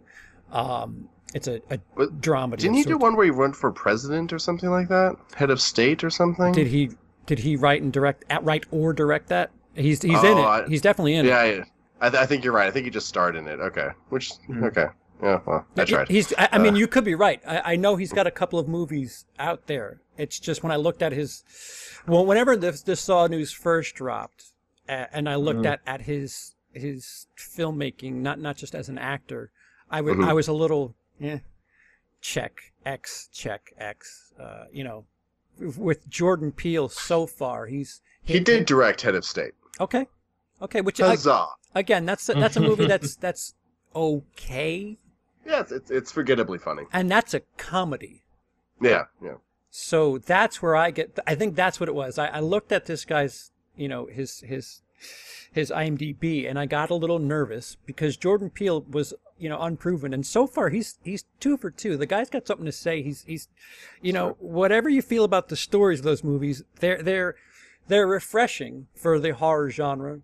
Uh, I I have confidence in Jordan Peele, much unlike I anything I was talking about two minutes ago. Uh, Mhm. but you know, Chris Rock, knowing the history he has, I'm I'm not as sold, if that makes any sense. Yeah. No, I, No, I, I it get what does. you- no, no, because, uh, I, I mean, it's always a gamble when someone switches genres from out of their comfort zone to something completely different. You know, in horror and comedy, if anything, are on like the opposite ends of the spectrum from each other. Although, you know, a lot of good horror movies do have like really great comedy in them, like Us and uh, uh, Get Out, and even Midsommar and Hereditary are both pretty funny, actually. Uh, Uh, Midsommar, a little a little too funny there in that in that first act. I mean, I get it. They're they're swinging in the other direction from that that misery, but uh, a little too jokey, a little too pot bro jokes in the in the in the first second act segue there. Um, yeah, I couldn't stand Will Poulter, man. Yeah. He was just, eh, I really did not like him. respect the eyebrows, sir. no, uh, I, I I agree that uh, I, I I mean I just wanted more from him. I wanted more of a justification for him to be there, and I think I wouldn't have minded so much. But the fact that he just kind of just dies off screen and no. it doesn't really matter or go Spoiler. anywhere is. Uh, I, oh, I actually went to see it a second time, despite Oh, nice. my yeah, because you know everybody kept badgering me in, in my circles of friends and you know critics and whatever. They're like, you need to see it a second time, just like with so many of these, and you'll appreciate more nuances and stuff. And I I've took heard the that. lady to it, and I I saw a few things visually, but I saw something you know shout out to, to Cody Leach that didn't necessarily occur to me, but when I watched his his review, it became very apparent upon my second viewing where I thought there was already very obvious foreshadowing, but then when you see how even so many of those paintings completely foreshadowed, there's one series in particular that relates to the little baking of the pie thing Mm. where it's like beat for beat. The shout, I- the shout out to Cody Leach is an, an extended shout out to Emily because Emily with Ari Aster, she noticed stuff with Hereditary, and and that's mm-hmm. where that's where like we got started looking for stuff like that. So so by proxy, that's a shout out to Emily. I'm sorry. Although I will also say, like, I didn't notice the flowers breathing when she gets the crown at the end the first time, and I thought that was pretty badass. But that just goes back to how I thought it was visually breathtaking. But even the the lady friend, you know, who I brought, my my, my lady Katie, she was just like, well, it's really long, and she was unsettled more so than me by the violence. You know, she thought that the the end with a place burning without spoiling stuff, she was very unsettled by that more so than even skull crushing, you know, without spoiling too much. Yeah. Yeah, she- Yeah. Yeah, she was very unsettled by that. But she, yeah, she she thought it was slow and plodding, and Yeah. just didn't really like a lot of the characters. And she she for whatever reason really didn't didn't dig the main girl. Uh, I actually uh, appreciated her more than uh, I did the first time, but still, yeah. From female Apparently, to she's female, she dating was Zach Braff, by the way. oh. Interesting. Uh, what's Yeah, up, just a- Travis? What's up, John, in the there. chat? Mm. Oh, um, so so I thought she was a very unique lead. I, I kind of want to see more. She seemed like a almost like an older version of uh, Chloe Grace Moretz. Uh, like something about her kind of reminded me do you know who I, I, she's? Did you have you seen Fighting with My Family yet? I have not. Yeah. no. She I have. She's the lead from that. Uh, she plays the Oh, rest of that's- Paige. Yeah, Oh, cool. Okay, Yeah, good year for her. two then. for two All right. this year. Yeah, yeah, she was all Yeah. right. Okay. Florence Pugh, very interesting name as well. Mhm. Yeah, the one thing that she she did say about about Florence was that it was refreshing to see not your typical tall, big titted, you know, whatever sort of lead in a horror film. The fact that she was short and she was just not Not fully thin. fully Yeah. figured, and Yeah. yeah. exactly, you know, Yeah, that was nice. yeah. So shout shout out for that, I suppose. But Uh, I was talking to a buddy of mine about the movie over the weekend too, like the scene where they're all dancing and suddenly they could speak the same language. It's like, ah, I love that movie. Yeah. Uh, yeah. Spoilers, I guess. Sorry, I should have said that. Yeah, the, the sex scenes are a little too funny. Uh, Some some strange sexual encounters in that in that film. Yeah. Uh, so so Fuego, you were you were um, wrapping up for yourself Yeah, this is a long again. Best of luck. there Lindsey. is. Yeah. yeah. So aside from Lion King and aside from a little bit more Star Wars coverage coming this week, there really is not an abundance of anything else. We're kind of approaching that mid to late summer dead zone where Mm. you don't have multiple marquee releases, and so yeah, I'll probably be catching up on you know binging stuff for Hail to Stephen King. I'm watching a show called Kingdom Hospital, which uh, just saw its 15 year anniversary. It's a Stephen King show that was based on a Lars von Trier 1990s thing about a haunted hospital. It's not Wow. very good so far, and that has nothing to do with box office, but that's going to be that's going to be this this weekend's episode on the horror show of Hail to Stephen King. So, Awesome. Yeah. Cool. Awesome. Um, and uh, you know, keep your eye. See, I don't want to make any promises right now because I I uh, I kind of got way too involved with with doing stuff for the creepy channel crawl, which is twenty four. Excuse me, twenty eight separate horror channels or 28 total hours uh, you know s- supporting and, and shining a light on on certain members of the horror community which uh, both myself and Lin- uh, lindsay Emily, Emily's Adventures in Horrorland. I don't, I don't know if Lindsey had an hour there, but I'm, I'm, I'm jumping out on a limb there. I just love that you confused me with your wife. Yeah. Well, ul, ul, the the ul sound is is Sure. Emily, Emily. My, I, I- I'm gonna, I'm, I have a doctor's appointment tomorrow. I'm gonna ask them what the, my, my brain's Why do just I not refer to. Lindsey as my wife, Doctor? Psychic. It's, it's bad Yeah, because I I, have have- an ex named Lindsay, so that, that's where the problem is. Ooh, Yeah, yeah. Okay. Well, I do have to chime in and say on uh, on Emily's uh, entry, there was that very amusing donation war that was going down Oh, at that yeah. particular point that me and Cecil were watching uh, after we had filmed ours, and we were just like, "Oh, damn, man!" Yeah, yeah. It, it was really interesting to see just the support from John Kyle Stanton. Uh, mostly, John Kyle Stanton was throwing his weight around. We saw some interesting colors in the super chat that that we've never seen before. Uh, Oh. Raiders AK we was throwing it around, and, and Dino, the Late Late Horror Show, they were they were they were Dino. they were swinging some some rainbows in, in the chat there, which very appreciated. Um, but yeah, uh, on top of our hours, be sure to uh, go to the Horror Addicts page to get the the full playlist Yeah. and uh, Yes. support support the community. Uh, so Yes. so my excuse for that is I, I I have extra shooting I need to do for um, the audition review, and and I'm hoping it still comes out by the time we're with you again next week. But uh, I, don't- I don't know. Um, but that's that's me making excuses now. Other than that, I, I, I think I'm done. I don't know about you guys. Uh, yeah, I, th- I think I think we've run out of steam. We've been going for almost two Yeah, hours. almost Good show though, guys. This is A, a fun. double episode, basically. Extensive palaver, awesome as always. All right. We're the money, oh, I'm on the honey.